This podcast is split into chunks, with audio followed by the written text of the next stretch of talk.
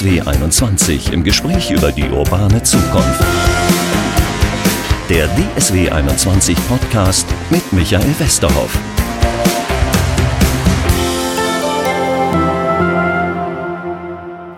Herzlich willkommen zum Podcast DSW 21. Sport, Fitness und Gesundheit sind absolute Megatrends im Moment, hat das Zukunftsinstitut festgestellt.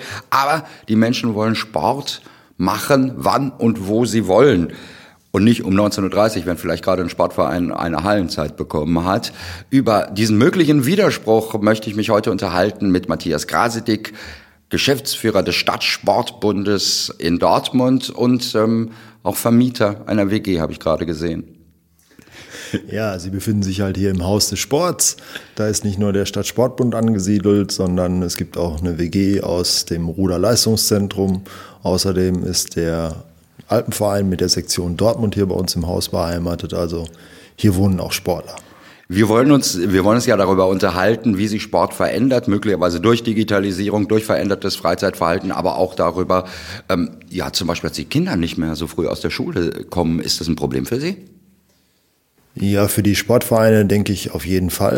Es verschiebt sich ja eine ganze Menge. Die Kinder sind bis 16 Uhr zum Großteil im Ganztag unterwegs und das heißt, dass äh, Hallenzeiten, die früher vielleicht dem Sport schon zur Verfügung gestanden haben, erstmal nicht da sind und die Kinder entsprechend eben auch äh, schon im Ganztag ich sage mal, bewegt werden. Ob das wirklich Sport ist, darüber kann man sich dann unterhalten.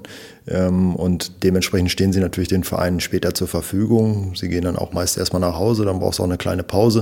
Und dann verschiebt sich natürlich alles andere, was hinten dran hängt. Das Seniorentraining, wenn man mit den Kleinen erst später anfangen kann, verschiebt sich dann eben auch. Das ist schon ein großes Problem. Aber Sie merken es nicht an Mitgliederzahlen, also dass Sie weniger Kinder jetzt heutzutage haben, weil die sowieso äh, ja auch noch Geigenunterricht mehr haben und x andere Sachen machen müssen? Man merkt schon, dass es in einigen, in einigen Mannschaftssportarten gibt es eben schon Probleme, weil dann ein regelmäßiges Training äh, wirklich schwieriger wird, das ist klar. Ähm, die Tendenz geht einfach dahin, dass die Sportvereine eben auch im Ganztag kooperieren und schon im Ganztag mitarbeiten, dort schon auch teilweise ein Training absolvieren können, wobei das, wie gesagt, das ist eher ein Bewegen und möglichst dann direkt im Anschluss an den Ganztag äh, dann eben auch den Mannschaften zur Verfügung stehen. Äh, insgesamt von den Kindern und Jugendlichen, die in Sportvereinen sind, ist es in den letzten Jahren jetzt nicht großartig rückläufig geworden. Aber man merkt eben schon, dass es vielleicht dann doch mal ein paar Vereine weniger geworden sind. Das ist ja interessant. Äh, warum weniger Vereine? Ja, es liegt daran, dass eben ähm, Fusionen stattgefunden haben. Es liegt am Ehrenamt, äh, wo man gesagt hat, äh, man findet halt keinen Nachfolger mehr. Vereine sind halt häufig, gerade die mittleren und kleinen Vereine, doch von, von Vorständen geführt, die ganz viel machen und das Aufgabenfeld ist meist so komplex, dass sich kaum einer traut, das alles zu übernehmen. Da ist viel Angst dahinter. Das ist so ein Bereich, wo wir natürlich versuchen gegenzusteuern, wo der Landessportbund versucht gegenzusteuern. Es gibt viele Ehrenamtskampagnen, auch für das junge Ehrenamt, gerade gerade da wollen wir eben auch einen Schwerpunkt legen, dass man auch junge Menschen dafür begeistert, eben für den Sportverein ehrenamtlich tätig zu sein. Man muss sie natürlich qualifizieren. Heutzutage sind die Anforderungen halt viel größer geworden. Ich muss mich mit dem Datenschutz auseinandersetzen, ich muss mich mit Hygienebestimmungen auseinandersetzen, wenn ich das Würstchen grillen will. Und all diese Punkte äh, sind natürlich schon was, was, was die Vereinsarbeit erschwert und äh, da hat man vielleicht auch Kräfte gebündelt. Von Dörfern habe ich gelesen, dass es ein Riesenproblem ist, eben, dass es weniger Vereine gibt, weil die da ja auch so ein bisschen ja das Dorf zusammenhalten und vielleicht auch das einzige große Ereignis oder Gemeinschaftsereignis sind für die Menschen. Äh, betrifft das auch eine Großstadt wie Dortmund? Ja, eine Großstadt wie Dortmund hat ja natürlich auch nicht nur die Stadtbezirke, sondern vielleicht sogar Quartiere, kleinere Quartiere. Und da haben Vereine sicherlich doch schon eine, eine, sehr große Wirkung insgesamt, dass, dass eine Gemeinschaft halt zusammenhält. Das ist halt der große Unterschied. Im Sportverein muss man eben auch von einer Gemeinschaft sprechen. Also ich bekomme nicht nur was, ich werde nicht nur bewegt als, als Konsument von Sport, sondern ich bringe auch was ein. Also die Gemeinschaft ist halt das, was, was den Sportverein halt auch unterscheidet von einem, von einem Fitnessstudio. Da gehe ich hin, konsumiere, habe einen gewissen Anspruch, zahle einen gewissen, auch da einen gewissen Beitrag, der natürlich deutlich höher liegt als in den Sportvereinen. Und äh, da kann man sicherlich den Anspruch haben, dass da alles perfekt ist. Im Sportverein muss ich vielleicht für das Perfekte auch ein bisschen mitarbeiten. Wir sprechen gleich, wie Sie sich darauf einstellen, auf die Zukunft und auf diese Megatrends, äh, Individualisierung von Menschen, äh, dass sie vielleicht eben nicht mehr in der Gemeinschaft Sport machen wollen, aber trotzdem Sport machen wollen. Aber vorher haben wir immer in unserem Podcast Google-Stichworte. Ich gebe entweder den Verband, in diesem Fall Stadtsportbund, äh, oder Ihren persönlichen Namen ein bei Google und gucke mal, was da so als nächstes Stichwort kommt. Wenn ich Matthias Grasediek eingebe, kommt da als allererstes Handball. Also würde ich mal tippen, Sie sind Handballer. Ja, die Vergangenheit lässt sich bei Google wohl nicht löschen. Ähm, ja, lange Zeit ähm, aktiver Handballer hier in Dortmund auch gewesen, in der ersten Bundesliga und auch in der zweiten Bundesliga aktiv gespielt und dann jetzt in den letzten 20 Jahren äh, Trainer gewesen bis in den Drittligabereich und heute bin ich, arbeite ich ein bisschen mit in der Jugendarbeit beim Zweitbundesligisten beim VfL Eintracht Hagen, jetzt nicht innerhalb Dortmunds. Ähm, da arbeite ich ein bisschen mit und versuche da meine Erfahrung an die jungen Spieler weiterzugeben. Deswegen wird da sicherlich immer Handball zu finden sein. Wie haben Sie diesen Schritt hingekriegt, vom Handball, vom aktiven Sport äh, zum jetzt Geschäftsführer hier zu werden? Ja, ich habe Sport studiert ah, und äh, habe dann äh, noch ein Zusatzstudium gemacht in Sachen Prävention und Rehabilitation. Ähm, mein Traum war eigentlich immer so ein bisschen Leistungssportler wieder fit zu machen, habe dann aber ganz schnell festgestellt, ähm, dass in den Reha-Kliniken manchmal andere Schwerpunkte gesetzt werden. Da ging es eigentlich mehr um 10 Prozent auf dem schwerbeschädigten Schein, als wirklich Sportler fit zu machen. Das war dann nicht so meine Welt und bin dann irgendwann eingestiegen, auch in dem, habe zuerst in einem Fitnessstudio gearbeitet, habe dort viel Kundenverwaltung gemacht und dann war ich im christlichen Jugenddorf in Dortmund, habe da ein Sport- und Gesundheitszentrum geleitet, auch mit einem Verein angeschlossener Sportgemeinschaft. Und äh, ja, dann war irgendwann die Stelle im Stadtsportbund ausgeschrieben und das waren schon Dinge, die mich gereizt haben, weil die Vereinsarbeit mich einfach begeistert. Wenn ich weitergeguckt habe bei Google unter Stadtsportbund, kam dann Übungsleiterschein. Ist das sowas, was Sie hier vergeben? Ja, das ist ein ganz großer, ein ganz großer Bereich. Die Qualifizierung, das sind Aus- und Fortbildungen zum Übungsleiter. Ähm, Vorstände können sich qualifizieren mit verschiedenen Seminaren, die wir anbieten. Ähm, es gibt immer die Fachübungsleiterlizenzen. Also wenn ich Handballtrainer werden will, dann bin ich beim Handballverband aufgehoben. Aber zum Beispiel äh, zur, zur Kinder- und Jugendarbeit, ähm, da ist man dann bei uns eher aufgehoben. Es gibt auch einen speziellen Übungsleiterschein, der eher auf Senioren ausgerichtet ist oder im Reha-Bereich. Und solche Dinge, die kann man dann bei uns, äh, kann man dann bei uns als Ausbildung machen. Beim dritten Google-Stichwort sind wir aber, ich glaube ich, schon halbwegs zumindest in unserem Thema, nämlich Fortbildungen.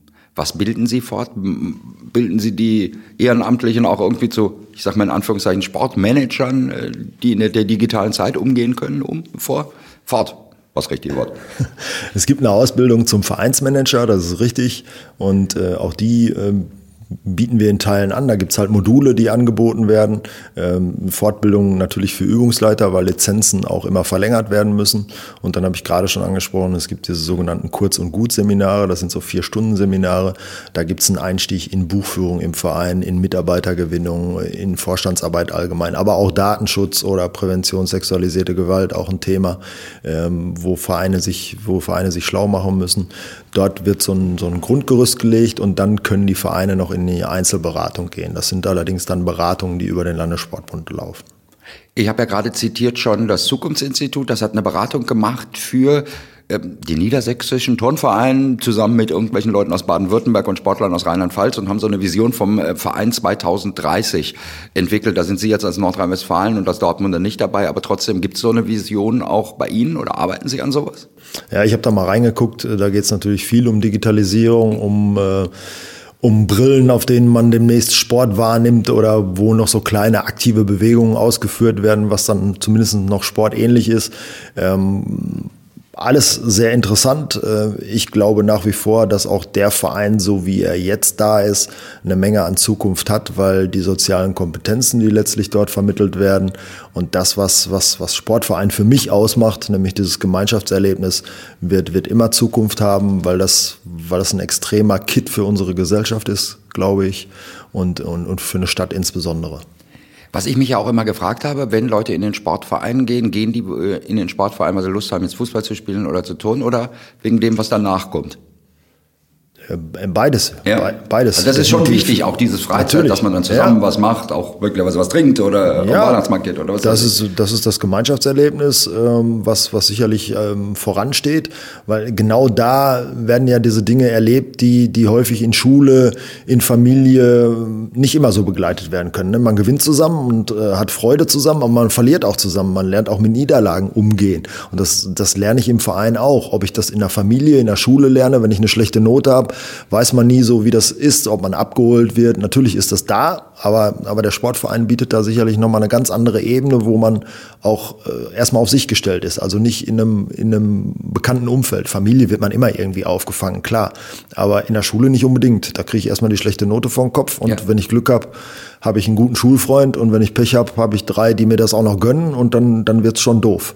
Und in einem Verein, wo man dann am nächsten Wochenende vielleicht wieder gemeinsam eine sportliche Aktivität absolvieren muss, da versucht man denjenigen natürlich schon aufzubauen, damit er wieder seine Leistung abrufen kann. Und das ist so ein Gemeinschaftsgedanke, der bleibt, glaube ich, erhalten. Kann er das mitnehmen, auch in die, wenn wir über den Schüler reden, in die Schule?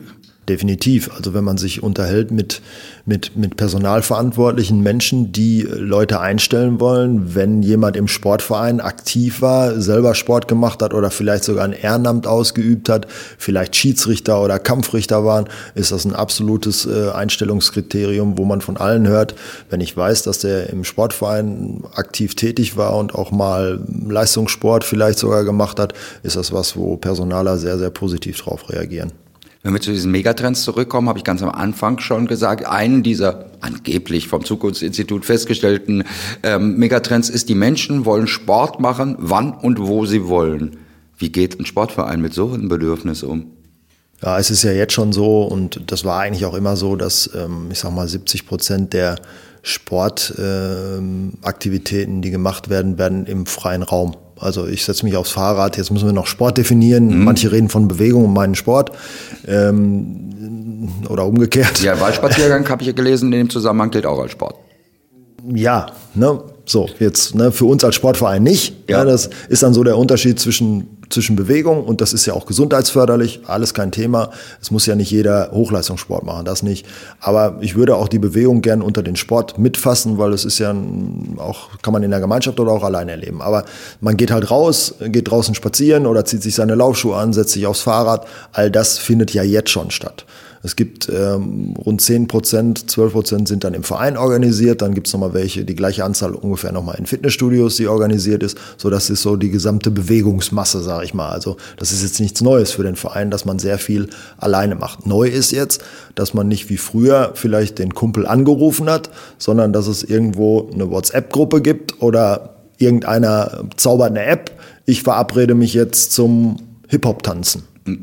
Wird ein bisschen schwierig, das draußen auf der Straße zu machen, aber vielleicht hat einer einen Raum. Mhm. Und das sind sicherlich Trends, ähm, die durchaus ähm, Zukunft haben. Das sehe ich auch so. Und da sehe ich aber auch eine gute Chance für die Vereine, dort eben was zu machen. Genau diese Dinge. Denn außerhalb des Trainings sind ja auch noch viele, die noch Lust haben, sich zu bewegen, weil eben die Hallenzeit knapp ist oder nur das zur Verfügung steht. Und dann trifft man sich halt auch mal am Sonntagnachmittag auf einer Wiese und spielt da trotzdem nochmal Fußball. Das heißt, es gibt hier auch in Dortmund solche Organisationsformen. Ja, zum, es gibt ja schon ganz lange beispielsweise die Viermerker Laufgemeinschaft, die sich schon, die sich darauf eigentlich begründet haben. Ne? Die haben sich zum Laufen getroffen. Und dort muss man nicht unbedingt Mitglied werden in dem Verein. Man konnte erstmal da mitlaufen und irgendwann sind eigentlich alle irgendwie Mitglied geworden in dem Verein. Da haben sich unterschiedliche Laufgruppen zusammengefunden nach unterschiedlichen Leistungsklassen. Dann irgendwann waren es die Walking-Leute, die sich getroffen haben, die haben verschiedene Strecken ausprobiert, die einer kannte. Also es war eigentlich so eine lose Gemeinschaft, die sich aber dann zu einer, zu einer Vereinsstruktur entwickelt hat. Also das ist jetzt, ist jetzt nichts Neues. Nur die digitalen Medien kommen hinzu. Die Organisation, wie man sowas betreiben kann, wie man sich verabreden kann, die wird, die wird, die wird sich schon ändern. Aber was haben Sie da schon im Angebot oder was haben die Dortmunder Vereine da schon im Angebot oder gibt es irgendwas im Kopf, was man da an App, an WhatsApp-Möglichkeiten äh, hat? Ja, es geht ja erstmal darum, ähm, dass man vielleicht auch äh, zum Beispiel die Sportstätten, die vorhanden sind, die sind ja äh, im Moment verwaltungstechnisch ist es alles sehr schwierig, wenn man sowas irgendwie per App verwalten könnte und irgendwie hätte in der Sporthalle in Kirchderne ist jetzt halt eine Hallenzeit gerade frei geworden, weil die nicht da sind, hat jemand Lust, Zeit, das zu nutzen. Das wäre so, ein, so eine Zukunftsvision. Ja. Die, die, die fänden wir ziemlich optimal. Sowas muss man halt entwickeln. Wir sind ja gerade daran, auch einen Masterplan Sport für Dortmund zu entwickeln. Und äh, da werden sicherlich solche Dinge auch eine Rolle spielen, wo man sagt, da gehen die Trends hin und das ist das, was die, was die Menschen auch haben wollen. Und äh, solange wir das förderlich finden, auch für den Sportverein, um ihn halt auch in seinen Strukturen irgendwo zu erhalten und, und auch neu zu befeuern, dann ist das was, wo wir sagen, ja, da könnte auf jeden Fall eine Richtung hingehen. Ob es jetzt aktuell sowas gibt, es gibt in jedem Verein die, die WhatsApp-Gruppe und in jedem Verein gibt es auch eine Facebook-Gruppe, ähm, die sich dann verabreden zu, auch zu privaten Dingen. Wenn wir so aufs Berufliche schauen bei den Menschen, ist das ja ganz häufig so, triffst immer mehr Leute, die arbeiten von Montag bis Donnerstag oder bis Freitag in Stadt X und wohnen aber in Stadt Y. Ähm, und da ist auch eine Distanz dazwischen. Das ist natürlich schlecht, wenn ich jetzt hier in Dortmund bei Eintracht Dortmund Mitglied bin, dann kann ich leider an meinem Arbeitsort keinen Sport machen oder umgekehrt. Ähm, Gibt es da Kooperation? Gibt es da Gedanken, wie man mit dieser Mobilität und dieser Flexibilität der Menschen umgeht? Also im, im, im Sportvereinsbereich ist mir das jetzt nicht bekannt, weil die Sportvereine schon in den, in den Städten verortet sind. Das ist jetzt mhm. nicht so, dass ein Sportverein jetzt eine Filiale in, einem anderen, in einer ja. anderen Stadt hat. Das wird es nicht geben. Im Fitnessbereich gibt es das ja. Klar. In Fitnessstudios wird das sicherlich so genutzt, aber ähm, in den anderen Bereichen eher nicht. Da, das halte ich auch für schwierig, weil es ja von örtlichen Bedingungen jetzt hier abhängig ist und die kann ich nicht automatisch in eine andere, in eine andere Stadt übertragen. Das wird, das wird schwierig. Ja, wenn ich Leichtathlet bin, sage ich mal, bei Eintracht Dortmund Mitglied bin, wäre es doch schön, wenn ich in Frankfurt bei der Bank arbeite, da mit meinem Mitgliedsausweis auch zu einem Frankfurter Verein gehen könnte und sagte, ich bin Mitglied woanders, ich möchte bei euch mittrainieren oder sowas. Also die, die, die gelebten Strukturen, die gibt es schon. Meistens sind die dann in zwei Vereinen. Also ja, es ja. gibt es zum Beispiel äh, im Handballbereich, weiß ich, gibt es das auch, dass man, wenn man an einem anderen Ort studiert, dass man dann schon in dem Verein, in beiden Vereinen spielen ja. kann. Also eine Doppelspielberechtigung im Grunde, je nachdem, wo man ist. Meistens geht man dann beim einen Verein zum Training und im anderen spielt man. Also solche Möglichkeiten gibt es sicherlich schon, aber das ist eher die Ausnahme. Dann haben Sie einen anderen Trend gerade schon angesprochen mit den VR-Brillen. Da waren Sie ein bisschen skeptisch. Das sagt dieses Zukunftsinstitut auch. Digitales Training in irgendeiner Form wird immer wichtiger. Das heißt, äh, ich meine, es ist ja illusorisch wahrscheinlich, dass sich alle Vereine VR-Brillen anschaffen. Dafür sind die für Vereine zu teuer. Ja, das weiß ich nicht, ob es jetzt letztlich nur am Preis liegt. Also grundsätzlich geht es natürlich um das, das Sporterlebnis an sich. Also natürlich gibt es Brillen und äh, man muss Bewegungen dazu steuern, die noch der Sportart ähnlich sind. Beispiel Bogenschießen. Also ob ich das jetzt mit dem Bogen, da habe ich mhm. natürlich noch einen Kraftaufwand, der ein anderer ist, ist klar, aber die Bewegung ist erstmal, ist erstmal ähnlich. Äh, beim Fußball an einer, an einer Playstation wird schon schwierig. Ne? Dann, wenn ich die Daumen auf die Füße übertragen soll, dann, dann wird es irgendwann, wird's irgendwann eng. Ja. Also das ist die Frage, beides hat seine Berechtigung. Ja? Man muss darüber diskutieren, was ist jetzt Sport und was ist kein Sport mehr. Ähm, für viele ist mit dem Sportbegriff eben doch verbunden, ich, ich strenge meinen Kreislauf an, ich strenge meinen Kopf an und äh, ich habe dann anschließend auch, äh, sag ich mal, eine Adrenalinausschüttung, die aufgrund einer körperlichen Aktivität da war, die wirklich Schwitzen und Puls gefordert hat und dann regeneriere ich und ich habe anschließend dann ein ganz gutes Gefühl. Da spielen Sie so ein bisschen auch zwischen den Zeilen zumindest auf eine aktuelle Diskussion an. Äh, beim Deutschen Olympischen Sportbund ist man sich, glaube ich, nicht ganz so einig, was jetzt Sport ist und was nicht Sport ist. Ist E-Sports für Sie Sport oder nicht?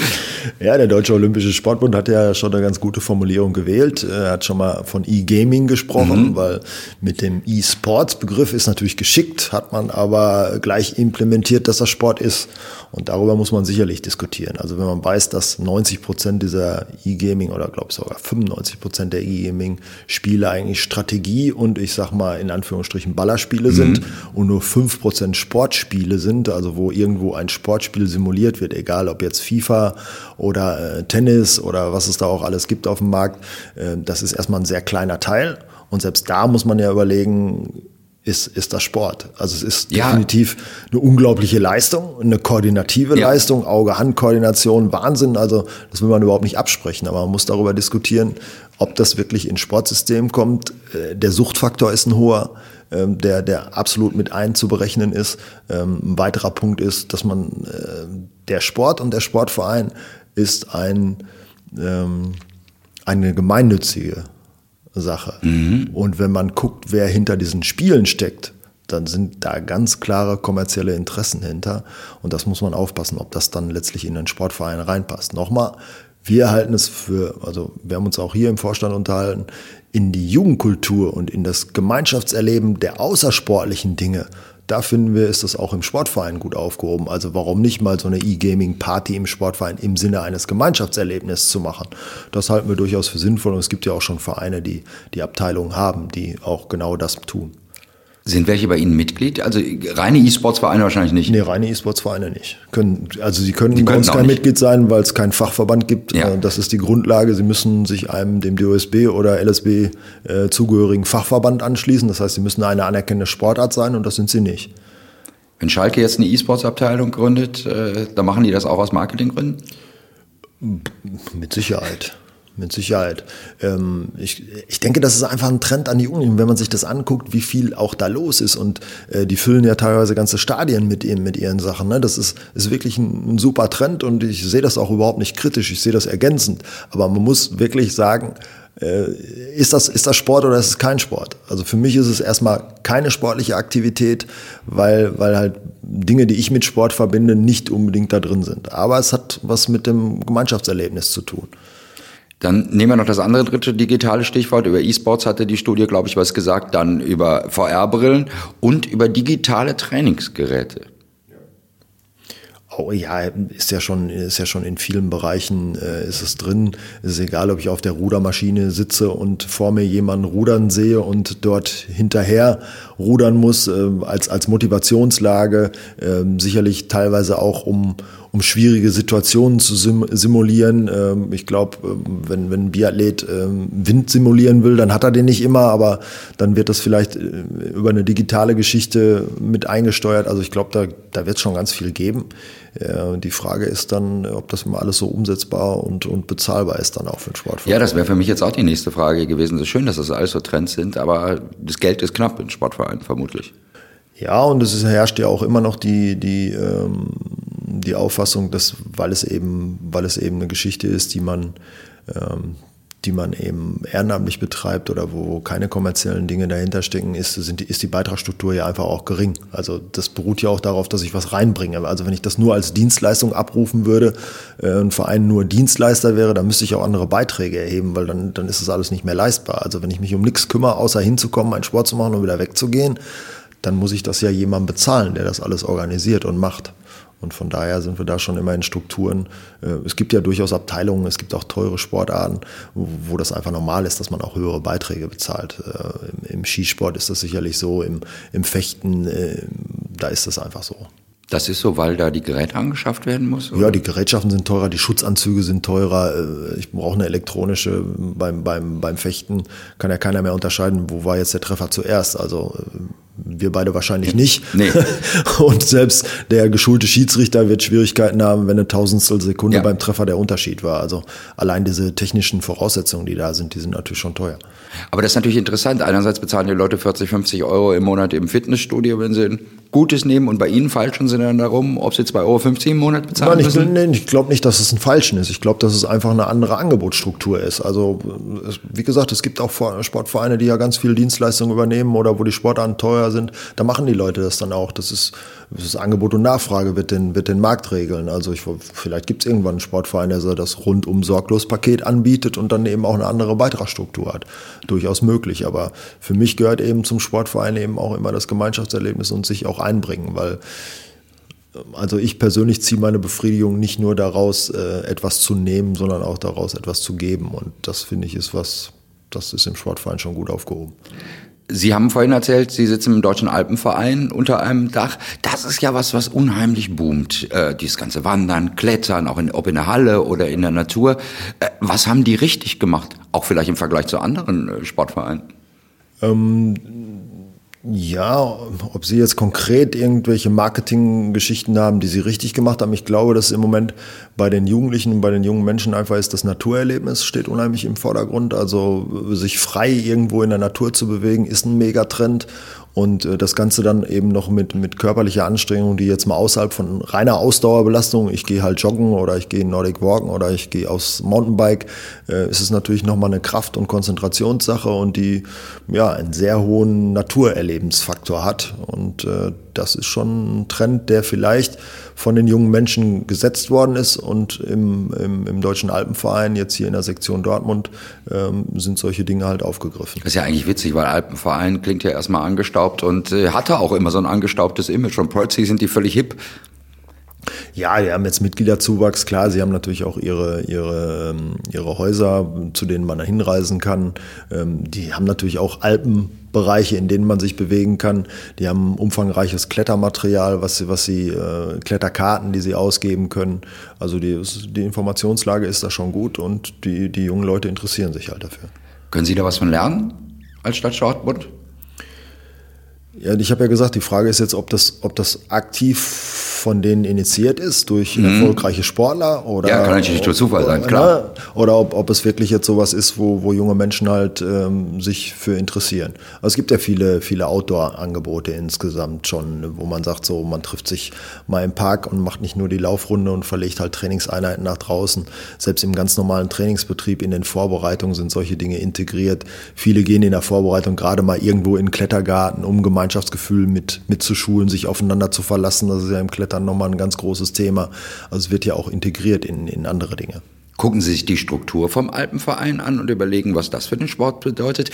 Denn die haben ja was ganz Interessantes. Das ist ja ein deutschlandweit aufgestellter Verband. Sie haben gesagt, Sektion Dortmund mit verschiedensten Sektionen.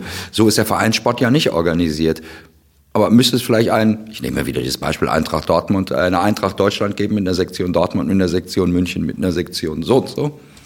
Dann müsste es ja alle Sportarten umfassen. Also man muss ja den, den Deutschen Alpenverein im Grunde mit einem, mit einem Fachverband vergleichen. Und natürlich ja. gibt es auch den Deutschen Handballbund, der in Nordrhein-Westfalen und wo auch immer dann die Vereine ja auch Mitglied sind. Also das ist eher eine Verbandsstruktur, weil das ist ja jetzt nicht sportartübergreifend. Es geht jetzt um, um Klettern. Und äh, das gibt es in anderen Bereichen auch, nur dann sind die Vereine eben in einzelnen Städten.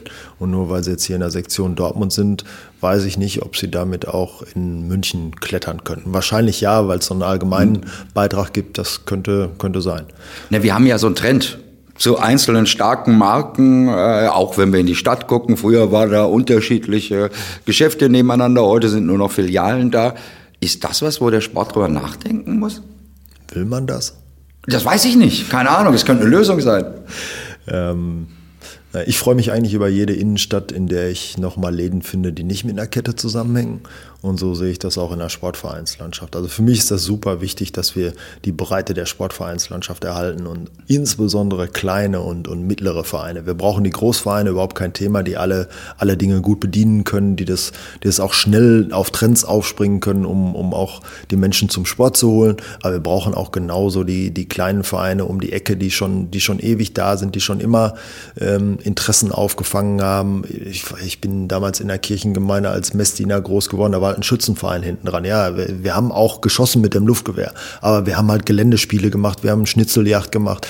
All diese Dinge, die, die sind auch äh, in, in Quartieren super wichtig, um die Menschen da, da abzuholen, wo sie stehen. Und dafür brauchen wir äh, flexible, flexible Gemeinschaften und so, so kleine Vereine sind immer ein bisschen flexibler als ganz große Vereine, glaube ich. Ich kommt mir jetzt gerade erst durch den Kopf, Uli Hoeneß hat da auf irgendwie so einer Jahreshauptversammlung was davon erzählt, dass äh, Bayern München der größte Verein äh, der Welt sei oder sowas in dieser Art, was die Mitgliederzahl anbetrifft. Ja, aber was die machen, die sind ja nur in München. Könnte man sich da vorstellen, dass die eine Filialisierung irgendwann mal vorantreiben?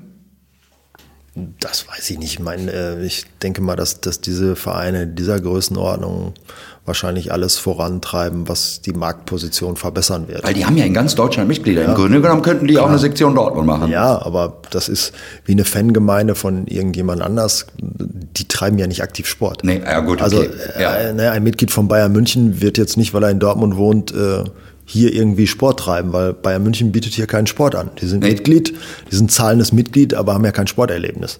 Das haben wir auch. Es gibt ja viele passive Mitglieder auch in anderen Vereinen. Deswegen sage ich, also das wäre vielleicht ein Trend auch für, für Fachverbände, dass sie sagen, okay, ein Teil eurer Mitgliedsgebühr, die ihr in Dortmund zahlt, wenn ihr dann in Heidelberg seid, dann könnt ihr vielleicht da auch Sport machen. Müsste man mal überlegen, ob das wirklich ob das wirklich so ist, wage ich noch zu bezweifeln, weil dauerhaft wird man sich wahrscheinlich einem Sportverein anschließen, wo ich dann tatsächlich entweder nach dem Job in, dem, in der Stadt bleibe und da noch Sport mache oder nach Hause fahre und sage, ich will erst zu Hause den Sport machen, weil anschließend möchte ich auf der Couch sitzen. Jetzt bin ich gespannt. Wir haben zwei Rubriken hier bei uns im Podcast. Das eine sind die Google-Stichworte oder am Ende immer die drei Lieblingsorte. Und jetzt bin ich sehr gespannt, ob bei Ihnen, weil Sie aus dem Sport kommen, andere Orte kommen als von anderen Interviewpartnern, die wir möglicherweise schon hatten, wo das dann sehr häufig in Phoenixsee und in diese Richtung gegangen ist. Ihre drei Lieblingsorte in Dortmund? In Dortmund. Ja, oder auch meinetwegen drumherum. Irgendwas, was wir kennen. Meinetwegen auch Ihre Badewanne. die liegt auch nicht in Dortmund.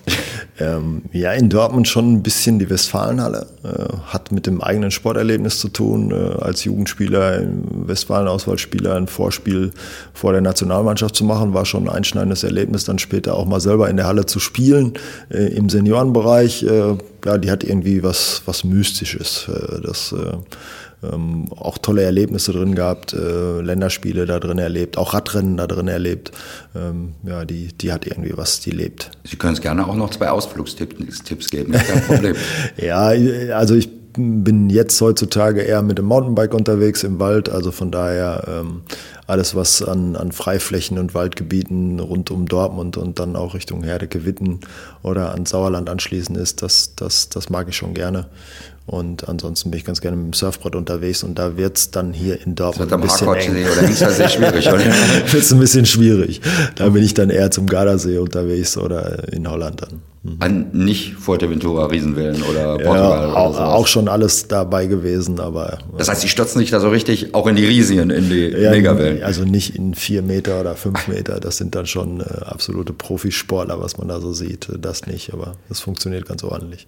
Matthias Graselig, herzlichen Dank, dass Sie uns, mir heute zur Verfügung gestanden haben, ein bisschen über die Zukunft des Sportes zu reden, gucken, in welche Richtung geht es, in welche Richtung werden sich äh, Vereine entwickeln. Herzlichen Dank fürs Gespräch. Danke, sehr gerne.